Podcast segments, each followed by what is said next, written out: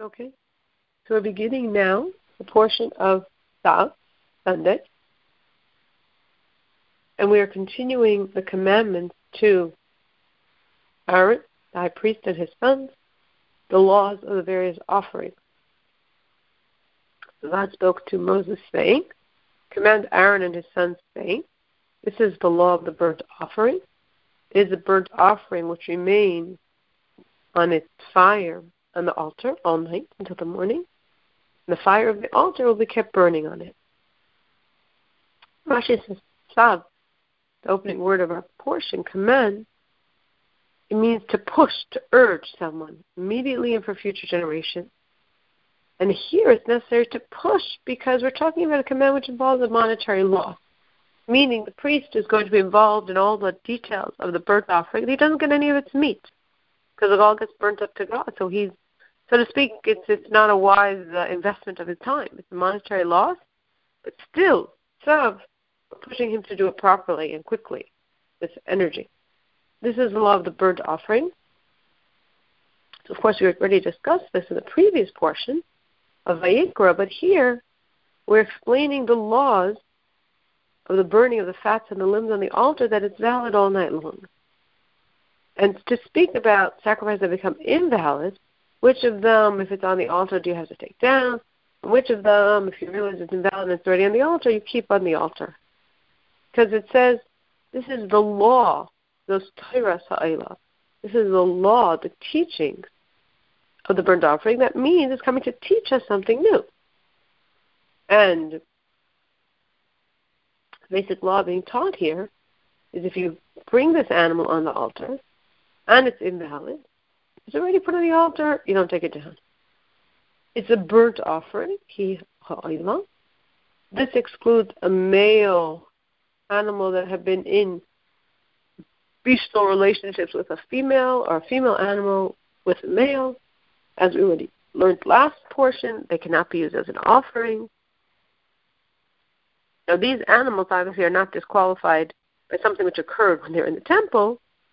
This is something that made them invalid before they came to the temple.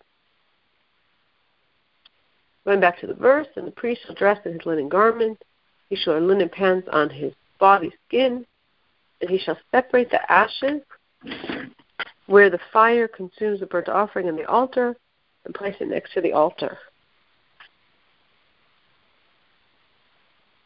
Rashi says the, the linen garment is like his shirt that we're told is mido, his measurement, because it should be according to his size, the shirt. On his skin, meaning nothing should be between this shirt, this undergarment shirt, and his skin. And he shall separate the ashes. He shall break a full can of the ashes from the innermost ashes that were consumed and place them on the east side of the ramp. On the words of ashes, which are formed when the fire consumes burnt offering and makes them into ash. This is the ash he's separating. He shall place it next to the altar. If he finds limbs, which are not of the animal, which are not yet consumed, he has to return them to the altar after you rake the coals back and forth and taking out the most inner pieces then he takes these parts of the animal that still weren't burnt up completely, and he's putting them more on the fire that they too should be burnt up for God. Next verse. He shall then remove his garments and dress in other garments, and she took out the ashes beyond the encampment to a pure, undefiled place. So it says he should remove his garments. The truth is, this is not a commandment, it's good manners meaning you don't want to get your clothing dirty. Here are the clothing he performed in the temple service. Now he's schlepping outside with ashes. So it's as if clothing in which you cooked the pot for your master are not going to be the clothing you're you're pouring the goblet for your master. Clothing that you use to serve in the temple is not going to be using to take the ashes and bring them to the ash piles. So that's why I dress in other garments of less worth than these. He takes out the ashes, which are gathered in that heap at the center of the altar. There's a lot of ash, and he removes it from there. So it's not done every day. The truma is obligatory every day. That truma of raising a certain part of the ash and putting it on the side by the altar happens every day. But gathering all this excessive ash and schlepping it to outside the three camps, that was done when the pile got big enough. The fire in the altar shall be kindled with it, it shall not go out. The priest shall burn logs upon it each and every morning, and arrange the burnt offerings on it, and burn upon it the fat of the peace offering. The fire, the altar shall be kindled with it. the Torah here mentions many kindlings on the fire. The fire of the altar is kindled with it. The fire of the altar is kindled with it. The thing of fire be lighted on the altar. So, based on all the differing terms our sages use for all these fires going on on the altar, our rabbis expounded on how many wood piles were there. Meaning, there's a number of different wood piles, but how many are there? So, Rabbi Yehuda says that there must be two regularly and three on Yom Kippur. Rabbi Yossi says there ordinarily three and four on Yom Kippur. But Meir, Rabbi Yehuda Hanasi, says there are normally four and five on Yom Kippur. So based on the wording of all these different types of fires that we're talking about, is how many fires were continually burning on top of the altar. And the daily burnt offering, it says he should arrange the burnt offering on it. Meaning the burnt offering precedes all the other sacrifices, all the other sacrifices are coming, so to speak, on it, on this daily burnt offering. And on it you burn the fats of the peace offering, meaning if a peace offering is brought there. The first, we begin with the burnt offering of the morning. Then we offer all the sacrifices, and then we conclude with the burnt offering of the afternoon. So nothing comes before the burnt offering of the morning, and nothing comes after the burnt offering of the afternoon. A continual fire shall be lit on the altar, shall not go out. Continual fire meaning a fire that we we view it as continual. Meaning this is a fire with from which the lamps of the menorah are being lit, and we know those lamps were considered burning continuously. And that light for that is coming from this outer outer altar.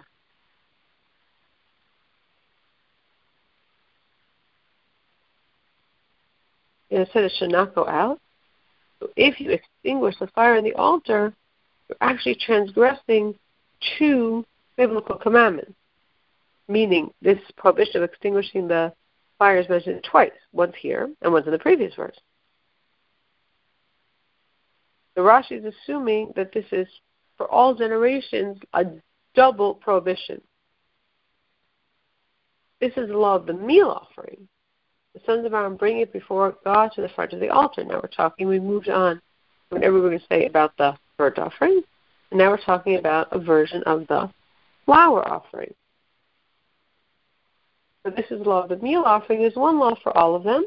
What's the law? That all these flour offerings require oil, require the levona incense.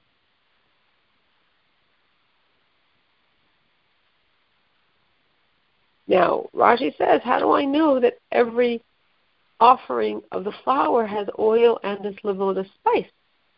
In other words, we have the meal offering of the regular Jew, where we know the priest takes this fistful with the oil and the spice, but by the priest, his meal offering is completely burnt to God. So maybe his doesn't have the oil and the spice. His just has the flour. But Rashi says no, because again, similarly to our logic of before, it says here those Torahs HaMincha. This is the Torah, the law of the mincha, of the flour offering.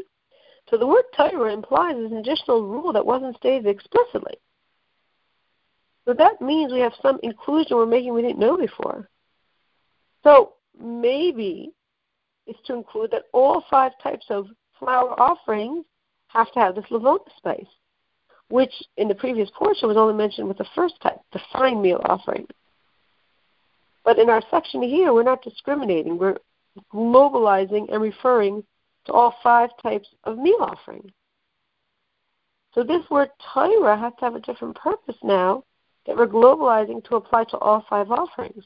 According to Rashi, we're saying that this is including that the priest flour offering also has this requirement of oil and the levona spice.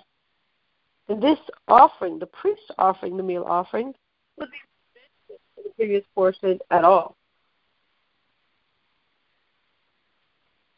To bring it, to bring it near to the southwest corner of the altar before God, which will be on the west side of the altar, on the side of the tent of meeting, and then to the front of the altar, which is the south, which is like the face of the altar. The ramp is placed in that direction. So he'll separate from it when he takes his thistle, from some of the meal offering's fine flour, and some of its oil, and some of its levona spice, which is on the meal offering, shall burn on the altar a pleasant fragrance, its memorial portion to God. So there was this one mass of flour with the oil and the spice, and he's separating it from this full amount, this one tenth of an ephah, in the vessel, and he takes this fistful from that. So this again, why is Rashi saying this? Because the verb the verb uses the masculine from it. It's written in the masculine term. What we're talking about here are words of the feminine. The fine flour, this is feminine. Or the general term for this, the meal offering, the mincha is feminine. So we can't mean take from the fine flour, take from the meal offering. They're both feminine. The only thing masculine going on here is the measurement, the tenth of the ephah. So that's why we're saying that the taking from it has to be from the tenth of the ephah, because it's the only thing that grammatically fits. So he's taking his fistful, don't take fistful by measure, just take a fistful. From the place where the oil is plentiful in this mingling of the fine flour with the oil, but it shouldn't be mixed with any other meal offering. And then he gathers all the levona spice after taking the fistful and he burns it. Now, we already learned this, but we learned this again about only one of the meal offerings from the five different types of meal offerings we discussed in the previous portion. So now we're repeating this section to globalize it and say every one of those five meal offerings, we have the same rule of taking the flour with the oil, with or taking all the spices, burning the spices, burning the fistful. So these rules that we learned about one apply to all. And that's why we're repeating it, because now we're not specifying which type of meal offering we're bringing, but this was globalized and it applies for every meal offering.